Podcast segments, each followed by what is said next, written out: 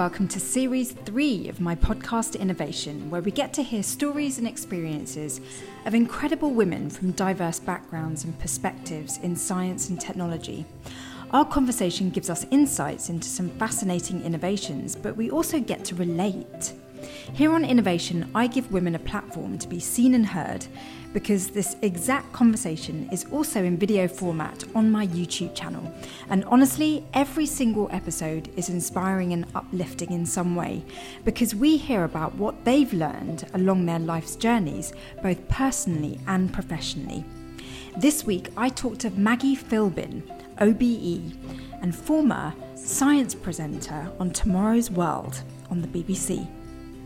I'm Maggie Philbin. I'm CEO of a company called Teen Tech, which, as the name implies, helps young people uh, discover their futures. And many people will know me as a science and technology reporter on programs like Tomorrow's World.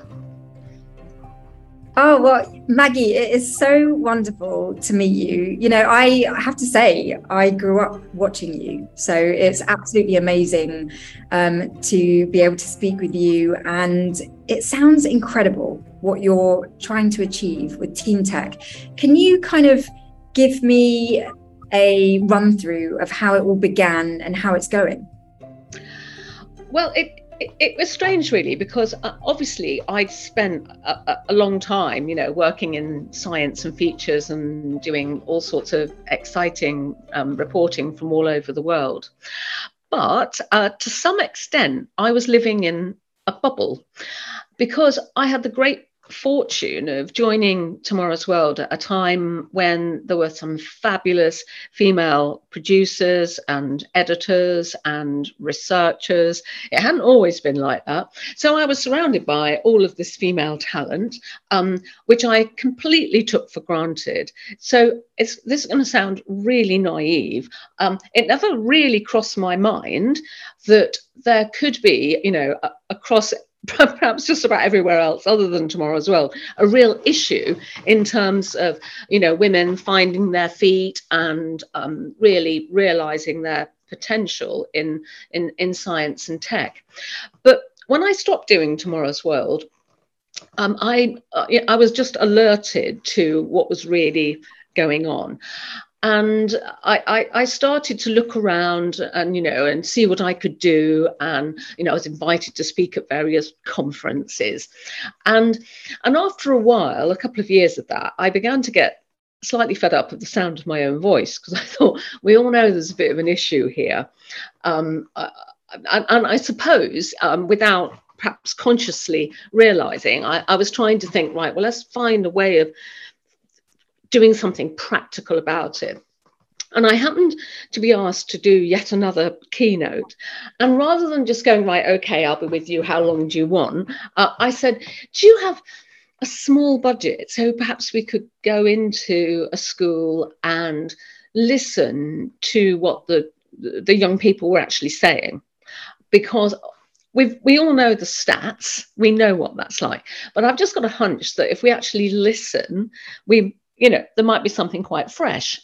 And there really was, because it is very different. It's one thing if you hear only X number of girls choose physics or you know only so many you know progress into a, a career in tech it's something else to hear those um, those those girls and boys talk about why it didn't really seem that appealing to them so the reason i'd done it was so that this conference could benefit um, engineers were in tears looking at some of these little films, but it also galvanized me and made me think, right, I am actually going to do something. And I met up with um, a friend who uh, was working at the Institute of Directors. And I, I, remember the meeting so clearly. We had a coffee in Carluccio's, and I said, you know what? It, it's just crazy. I was working in the Thames Valley as a local radio reporter at the time. And I said, you know, it's just so mad that this area is lined with tech companies. And the kids that I've just spoken to, they are enthusiastic about tech. This is the misconception. The idea is, oh, they're not interested. They are, but they don't see their interest in tech has anything to do with what they might do in the future. This, you know, they, these connections just don't seem to be being made. And I said, what we need is we need some kind of event that brings everyone together so that, that, that you know those young people hear firsthand. And um, that was the beginning of Teen Tech. And because Chris said, well, do it. Do it. Which actually, if he hadn't said that, I probably would have just carried on going, we ought to. But um, mm-hmm. yeah, we ran the, the first Teen Tech. We brought everyone in the region together. It was from the word go set up as a very collaborative effort because I felt there was far too much working in silos going on. Um, it was designed deliberately designed to be collaborative, and um, and the, the first event was a great success. Um, and really, the Teen Tech was driven by enthusiasm of other regions who wanted to run teen tech um, and the students themselves and the teachers. And so they have always set the direction of where we where we're going to go. And and maybe that's something which is slightly different about teen tech. It wasn't you know a top down approach. It was based on listening to what those young people were actually saying and what their teachers were saying and what their parents were saying. And, uh, you know, back in 2008, I absolutely didn't think that 13, 14 years later, we would be doing what, what we're doing um, at, at the kind of scale that we're working at.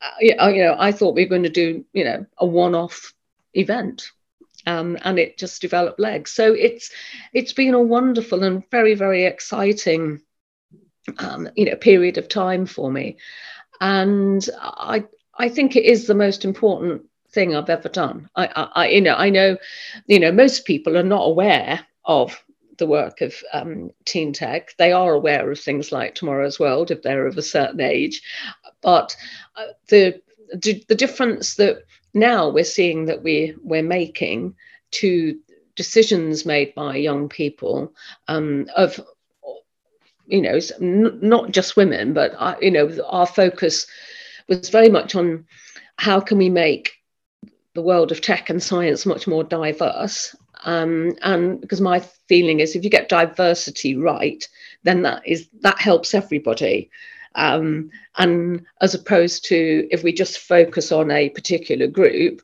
and try and help that particular group. So that was my hunch. And I, I, I feel that with the work that Teen Tech does, does it's borne out in the in the results. So although, as I say, we don't focus on on gender as you know the you know we're we're a sort of a, a, a wider Going to have a wider reach, really.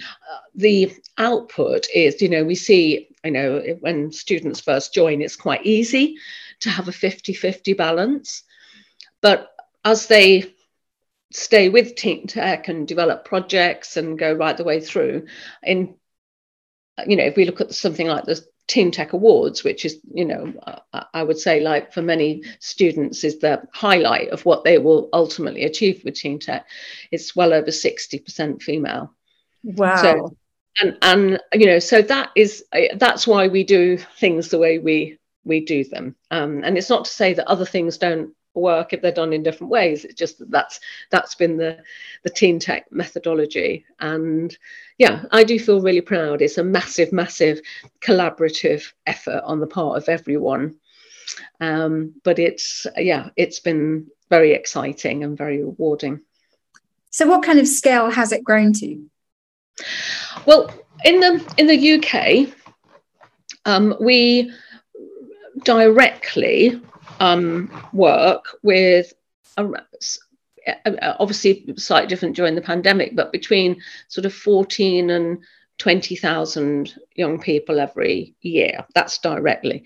Then indirectly, through teachers using our resources, um, students accessing web pages, etc., etc. We estimate it goes to about seventy-five thousand. You know, that's the the rough you know estimation but the bit that i count are you know it's the the students who are engaging directly with us and participating in you know either real or in real life or virtual innovation sessions, festivals, Teen Tech Award programs, Teen Tech City of Tomorrow, Teen Tech Create Your Future, all of the different programs that that that run. Um, so it's you know that if, if you compare that figure with the number of teenagers in the UK, it is tiny. Um, but the ultimate aim of Teen Tech is, uh, which sounds rather weird, is to put ourselves out of business because what I would like to do is to see the shape of education change. And so, what we can do with those numbers is to provide, I think, some really interesting data on what seems to work with young people, particularly young people who are disaffected with um, more conventional approaches. I mean, that's so incredible. And I can see why you're proud. I mean, you've raised a few things which um, I'll try and address one by one. The first is voids. Um, it's really interesting because there are voids in um, the solution uh, and the problems that exist. And um, I, like you, have um, tried to um, plug gaps, I guess, um, because I've always wondered why girls don't take um, STEM subjects. Um, because, you know, I, I took engineering and it just seemed very natural to do that. And it was great at university. Um, yes, there was a gender imbalance, but it was an interesting course and etc etc and then it was really only when i got into industry that i realized that there were kind of uncomfortable environments. Um, there were not enough people that looked like me. And so in terms of voids like where do you think the bottlenecks are in terms of trying to encourage more people into stem I, I, think it is. I think it is quite complicated. Um, one of the things which I've always had a slight aversion to the word STEM or indeed the word STEAM because I feel it creates um, a silo and it's like, well, oh, well, if you're interested in STEM, you can't possibly be interested in the arts or music uh, or geography or whatever. There's that artificial divide, um, and obviously that goes back quite a long way in the in the UK.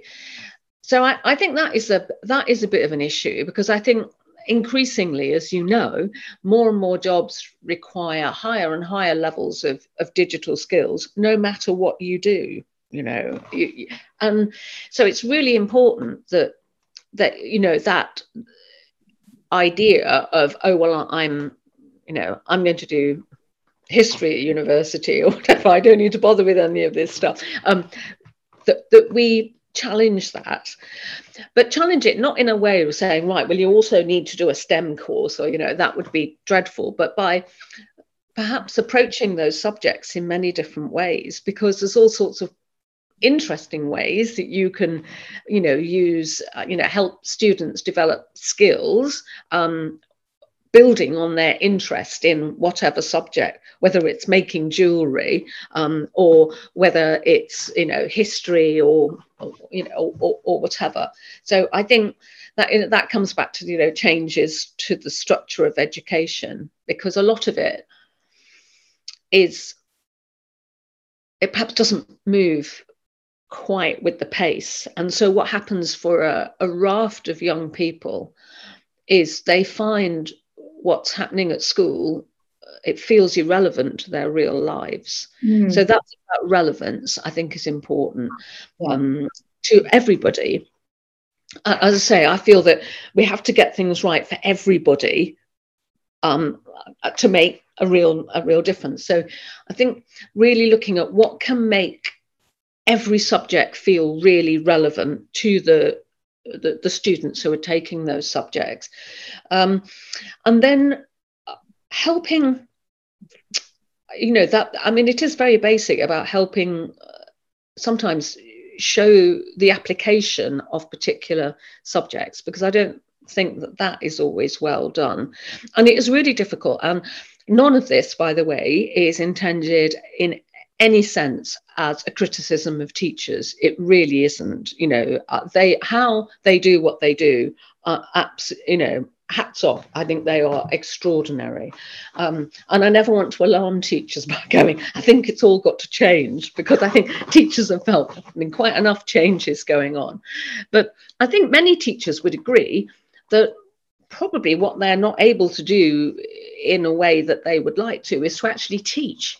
Um, it, it's uh, you know that the whatever we're creating the the jumps that we're asking young people to go over are not necessarily the ones which are in the best interests of those those young people. Um, so.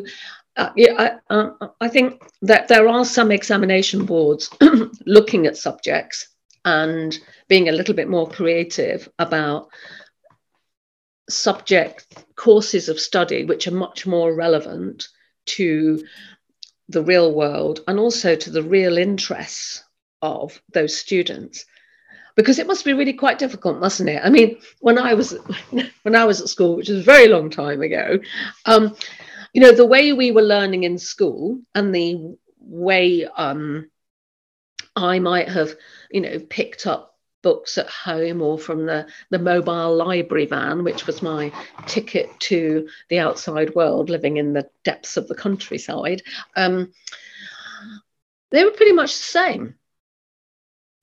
But what seems to happen is that you know students have this an access, or many students have access to a whole range of digital information of every which kind at mm-hmm. home, and then they go into school and it's all different, you know, which is a bit mad, and you know, helping, you know, uh, yeah, just sort of like update things a little bit. I think would be is, is one important barrier and then that, that, you know the perceptions of the subjects i mean it does come back i'm probably slightly repeating myself but, but it's it's helping everybody understand how you might apply this knowledge why it might be relevant how something that you might think well i don't know where i would ever use this you know the helping students understand where that might make a real difference where for instance you know an understanding of, of data science and being able to interpret data um, makes a big difference in things like when we're faced with a pandemic. You know, the, these, you know, you can make a real difference by being able to understand and, and uh, data and, and see what it is saying and what action ought to be taken and have that you know the, there's a lot of talk isn't there about that problem solving mindset which is really important uh, and i think uh, again, uh, with all young people, there isn't enough opportunity to get things wrong.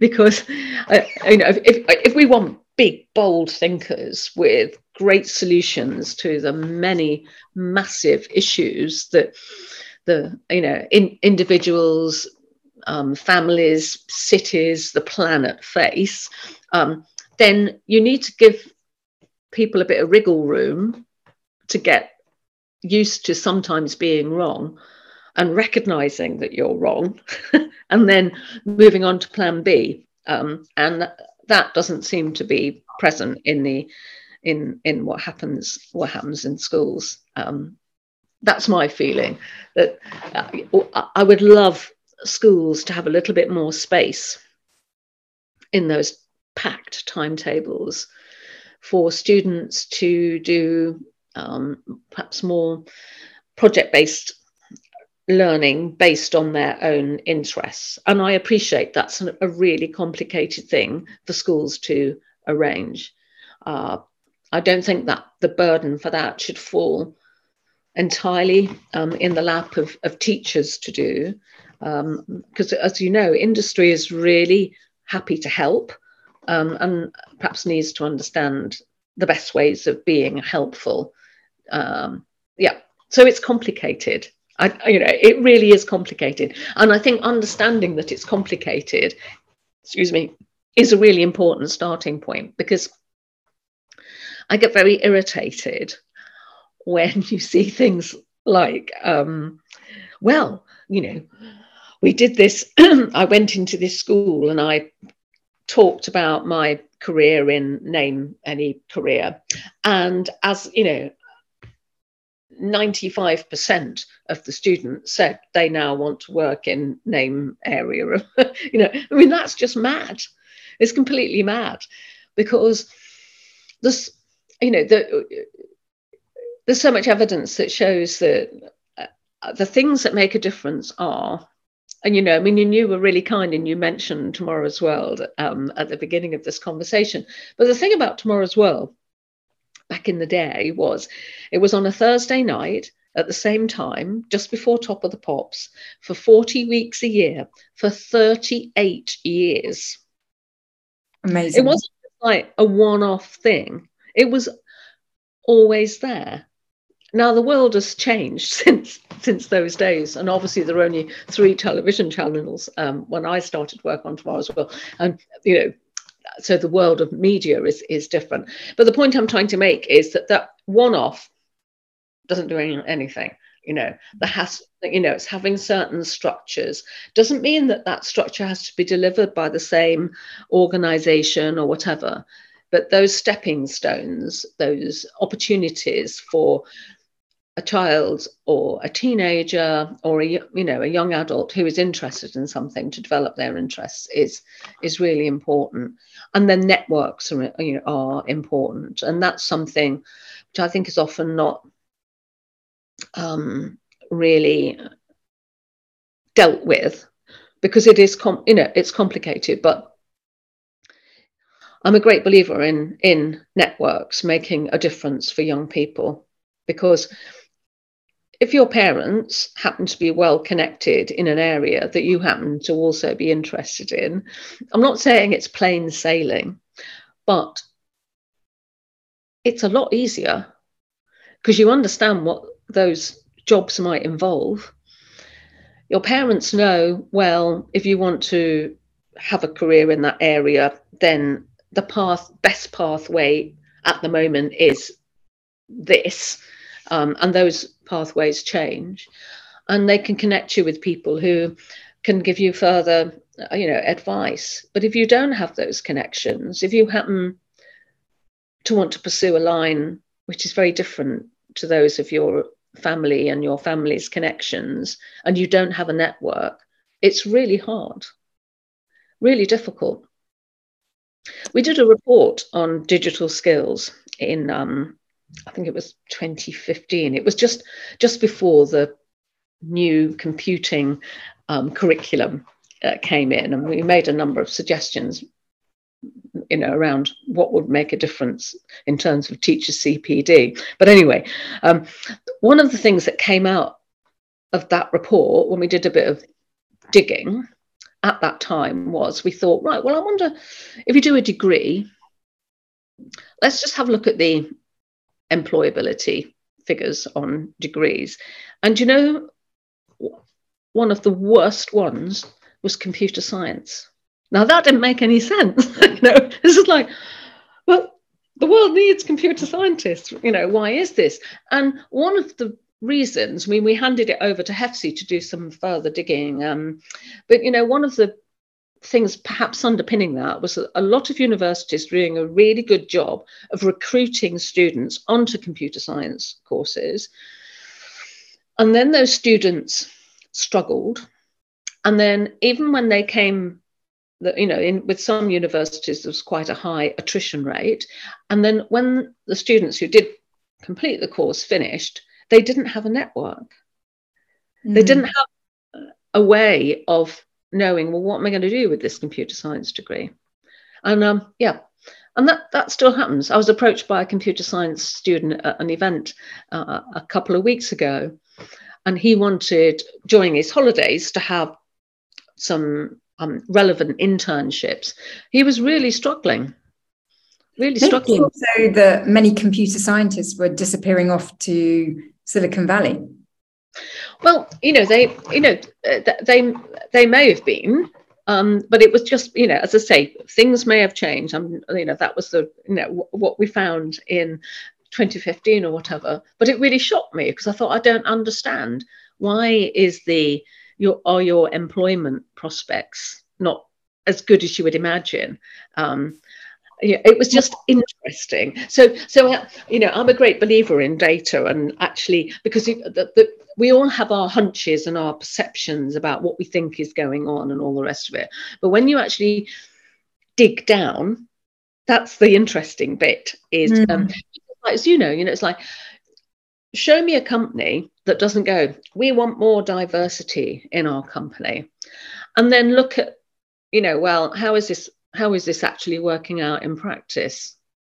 So it, it it's fascinating. You know, I mean, it's like that is something that I wanted to um, sort of expand upon because um, what we say we need and want uh, in the UK is not often what we um, give opportunity to. Mm. Um, and so when you talk about computer science, um, the world needs more computer science scientists because everything is going digital. Um, and there's no change. Um, I think it's only going to increase in need.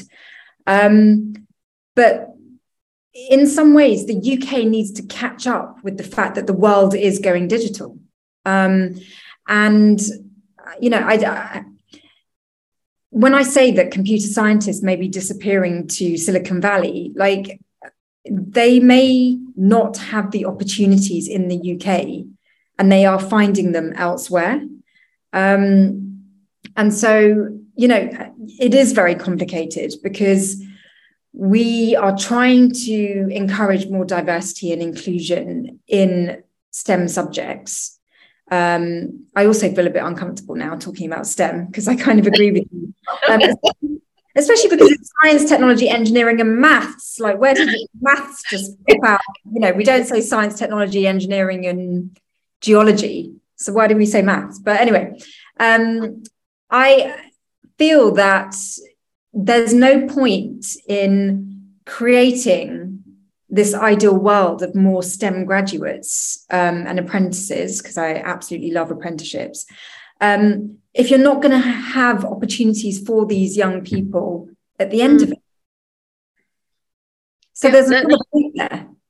Yeah, no, um, you know, absolutely, and which which is where it comes to that thing of just like really helping both young, young people and schools um, and indeed you know all of our um, examination bodies understand you know i means education isn't just about getting a job um, but it is uh, you know if, especially when students are investing many thousands of pounds in university education in particular is they do want to have a, a level of understanding of right well what am I actually paying for? What is this going to do for me?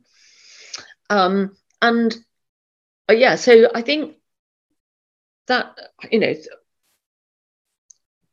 finding intelligent ways of showing, well, these are the the job opportunities at the moment. The, these are, if, you know, and there are all sorts of um, um, analyses made of, you know, job boards and all the rest of it so you can see what do people really need but i think there's also a, a, question like when when you talk to companies about right well these are the technical requirements of this role.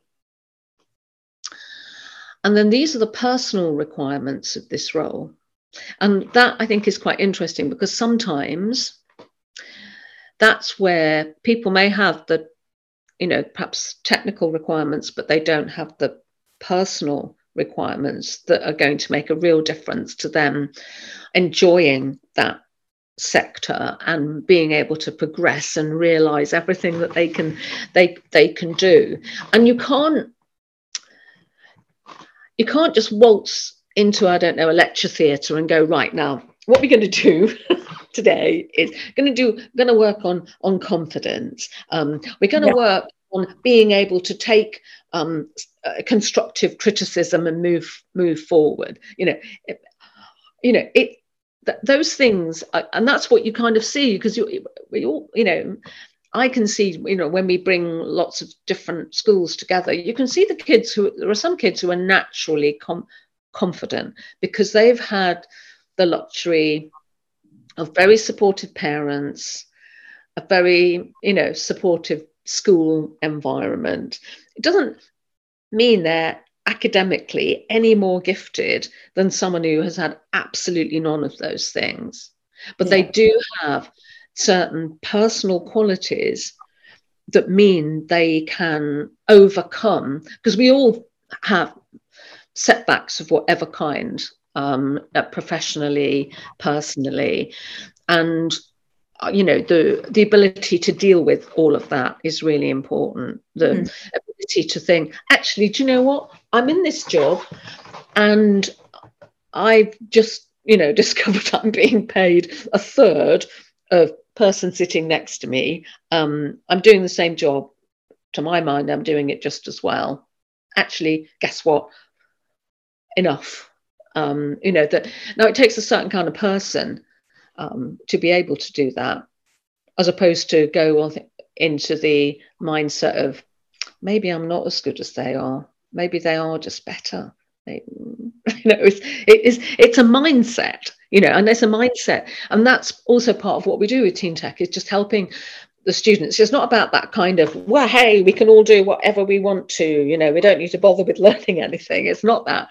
But it is that, you know, uh, uh, we put a huge amount of emphasis on, particularly within the Teen Tech Award program, which rewards sort of what the students are doing. So doesn't matter whether they get to the final showcase, they always get feedback on their projects. They always get, um, you know, a, either a bronze or a silver or a gold certificate, which gives them a sense of achievement. You know, it's not just about have I won, that's very empty. But they understand right oh right okay so i've done this. If i'd done that that might have made it a stronger project. But hey look you know uh, yeah, I've, I've got this. Um, and it and it does make a difference. And and helping you know that because um, what is encouraging uh, about you know what we've seen over the years is how students they stay with us for maybe four years doing different things different projects.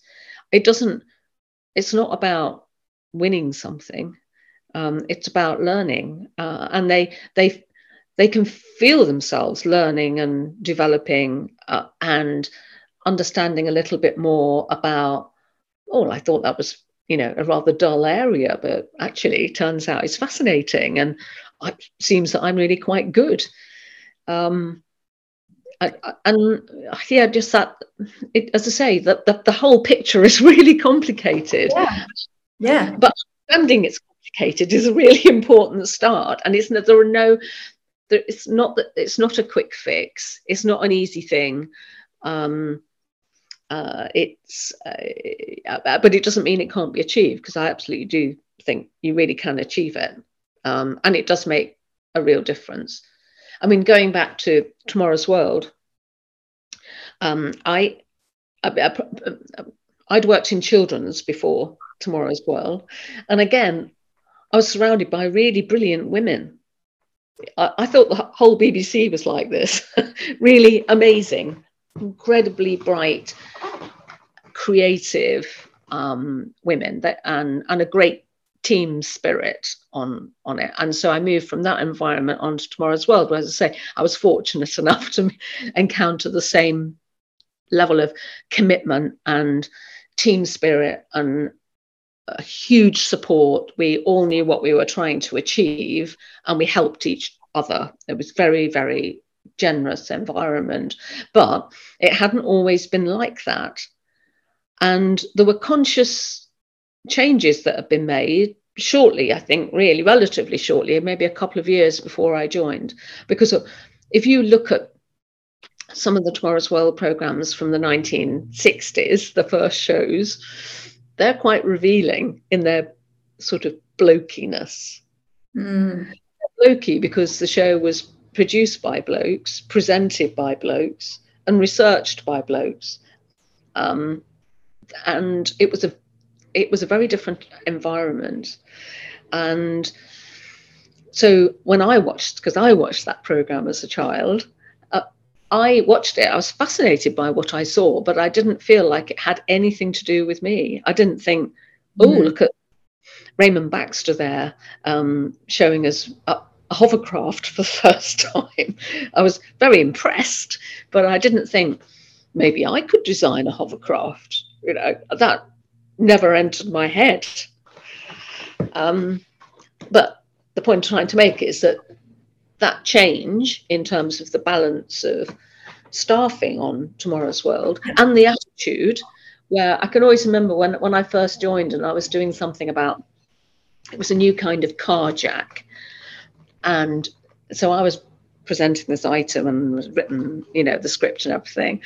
And I said, I, I did, uh, there was some kind of casual thing I said at the beginning, which was like, oh, well, you know, you, you know what it's like when you go into the garage and you ask the engineer to jack up your car and he. And I always remember Cynthia Page going, he?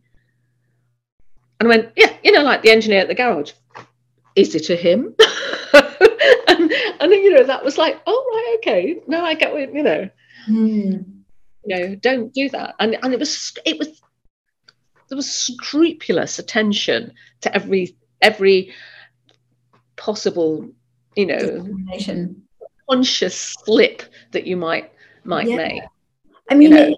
it, it is so complex i mean we've touched upon um, themes that we could just keep digging and digging and digging um, but yet the solution is so simple because essentially what you're saying is if you can see it you can be it. That that saying that i think was first coined in uh, new zealand or um, australia. Um, and i just really subscribe to that because um, what you're talking about is what you're talking about in terms of really getting through to teenagers is something that is so subtle which is to just tweak um, focus and perspective. Um, and rather than taking this kind of like talking at people approach, it's very much like, let's hear from you. Let's, there's like a real interaction and involvement and appreciation of what teenagers can bring to the table. Um, so, and that alone is very empowering. Um, yeah, it's just listening. That's that's what it is. It, it's about this, uh, you know, that that listening, um, and helping. Really, just sort of like helping each child understand you know the world is a very big it's a very big place out there and you, you've got a real right to be out there helping to shape what that world is like so it's not you know there are all sorts of things that we might take for granted as being part of our uh, you know immediate or global environment. But just because things have always been like that doesn't mean they always have to be. Mm. and you, you can flag things up. And if you've got the right skills you can be part of making that change. And just giving students that sense uh, something that the teen tech students often say that one of the things they really like is that when they they're sharing their ideas that they are they're absolutely listened to. Mm. and that's very empowering when people listen to what you're to what you're saying. And you know and some of their thoughts might be quite out there. That doesn't matter. Heavens i put you know on, on tomorrow's world there were many things which were totally out there that you know i talked about. And guess what? They're with us now um, so I, have got a lot of time for what seem like, you know, fanciful ideas. Be as fanciful as you like. Um, don't lose sight of something that really that, that really matters, really matters to you. And then along the way, you know, that is a way that you will develop, you know, certain very powerful skills for the future. Um, I think that's really what we need to be talking to, you know, young people about you know, Maggie, everything you're describing about teen tech just sounds so positive and so um, empowering and so so needed in the world. Um, and I think to really appreciate what it is that teen tech is achieving, I think people need to follow teen tech and get involved if you know they fit the criteria and everything. Um, but I think in our last few minutes of this episode, I would love to learn more about you um, because you know I joined television as a science and tech reporter um, off the back of doing a lot of engineering qualifications and kind of um, got into it that way. Um, what's your story? Because I love your perspectives because you're not, even with teen tech, you're not approaching it in this traditionally academic way. You're providing this really fresh, um, up to date, um, empathetic understanding of where teenagers need to be. Um, so it must come from your own personal journey.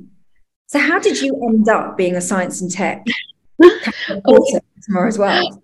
It's so you know, it's such a you know a crazy story, really. Um, so as a as a child, you know, when you're saying you, uh, you know, you you can't be what you haven't seen. So I grew up in the countryside. Um, fantastic parent parents; they were very lovely. Um, and so my world was quite small.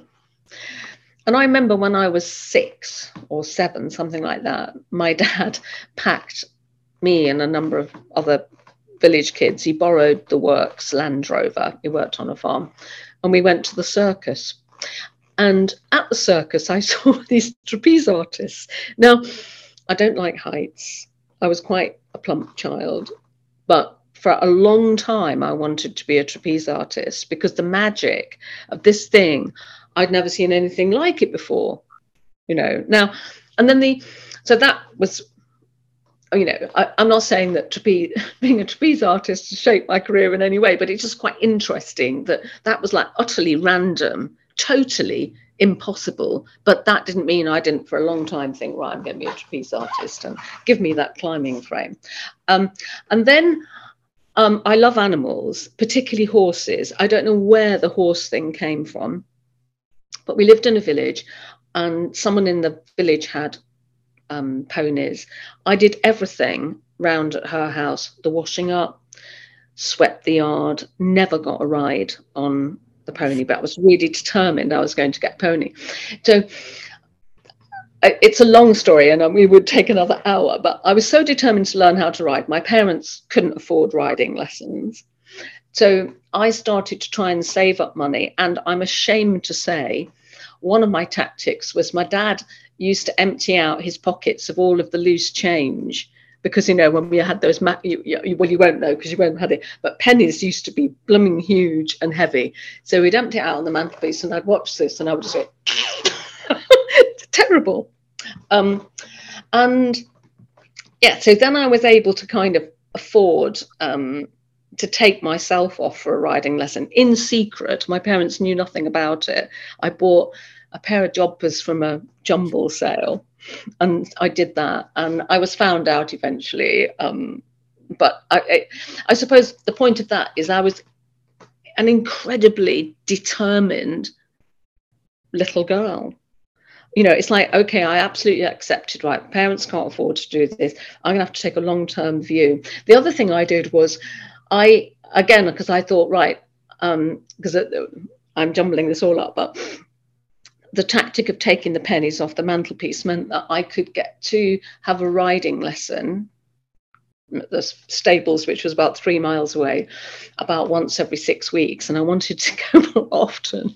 So I thought oh, I've got to up my game here. So I decided to do a puppet show um, organized the kids in the village. Again, my parents knew nothing about this until someone from school said, Oh, just had this invitation to a puppet show in the village hall. And I had collected, uh, you know, I mean, I was, I was, I was charging sixpence for this puppet show.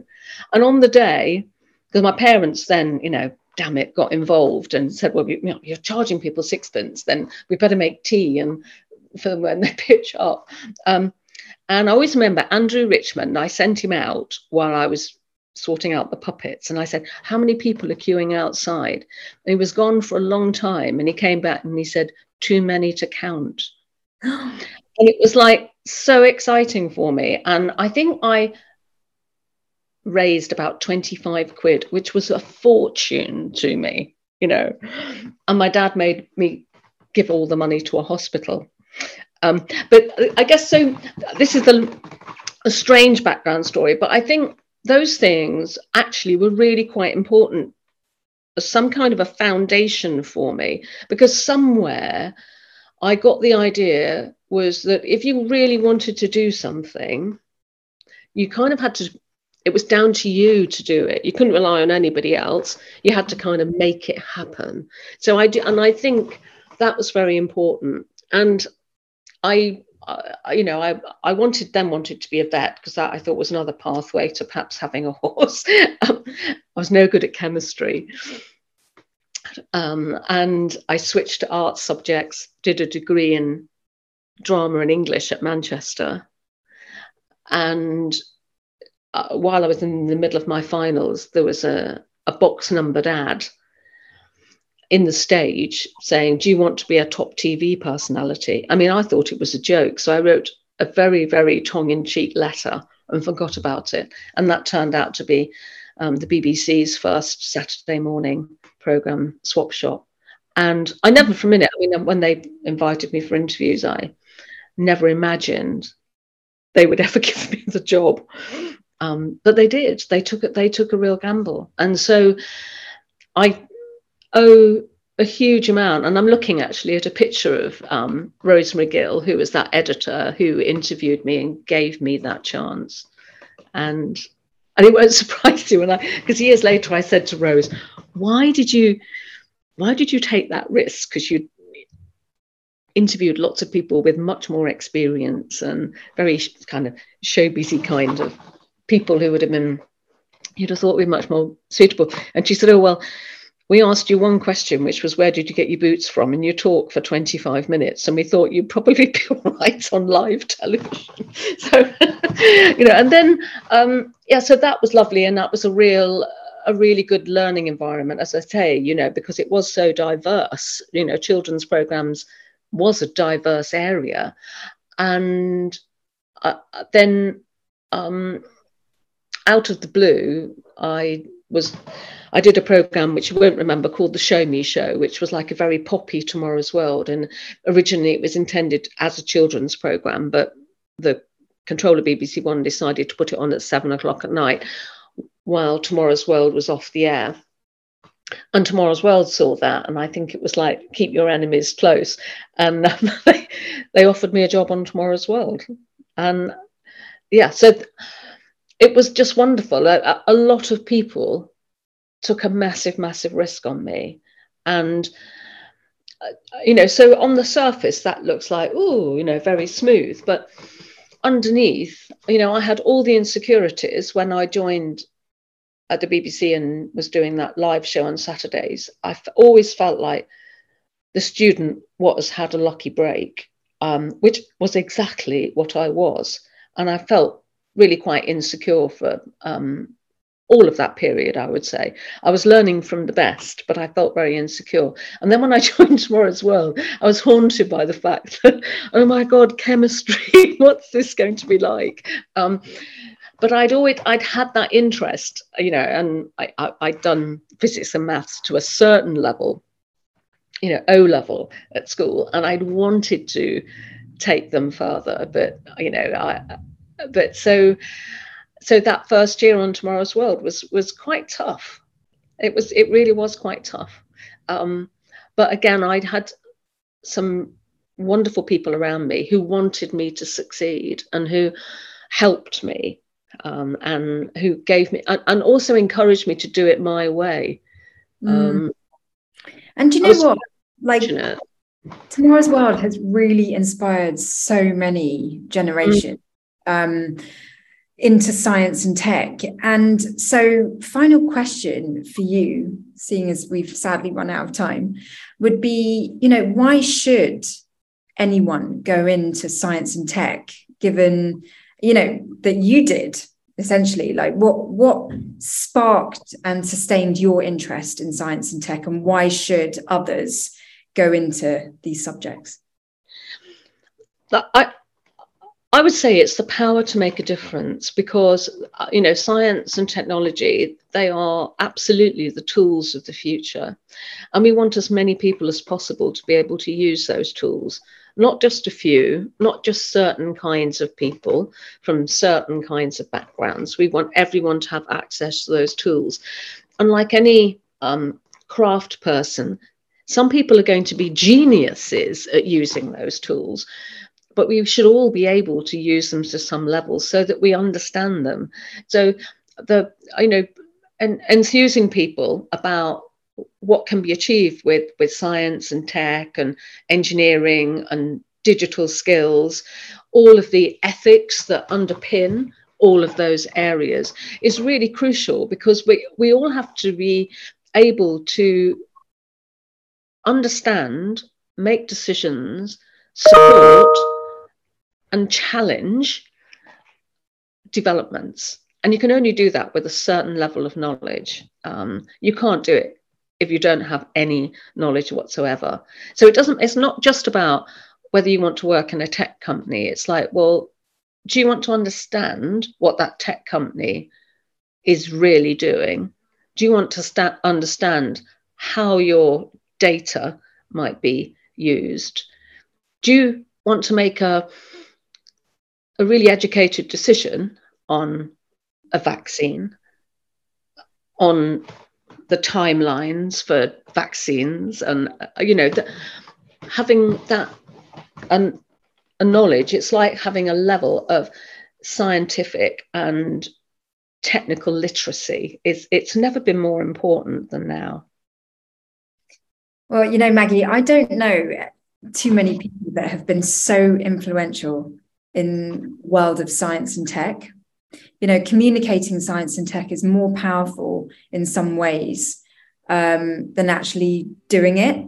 Um, and you've been a complete role model and inspiration for me um, throughout the years. And um, I just think what you're doing with Teen Tech is so important. Um, thank you for being you, because I think throughout our entire conversation, I got such a strong sense that you are doing what is important to you and what you're passionate about. And even if, you know, you haven't come from a conventional STEM background, uh, you've always been following your heart and your interests, and you're doing that and making as much of an impact with Teen Tech as you have done with Tomorrow's World. Um, it's been a joy to speak with you. And uh, thank you so much for sharing your story. Oh, no. Th- well, thank you very much for giving me the opportunity. And um, I'm, I'm always very happy to talk about Teen Tech because I know amongst all of our students, there are some out there who are going to make a very, very big difference to our world. Thanks for listening, and please do subscribe to this podcast and maybe even rate and review it if you can. The more ratings and reviews, then the more interest from those trusty algorithms, which could help to increase the reach of this show. And you can watch the video recording of this conversation on YouTube on my new series called Esteemed. It's all about self discovery, self evolution, and inclusivity on innovation. Let's all strive to be in the best versions of ourselves and celebrate others being themselves too. As always, be kind and loving, and I wish you all a great week.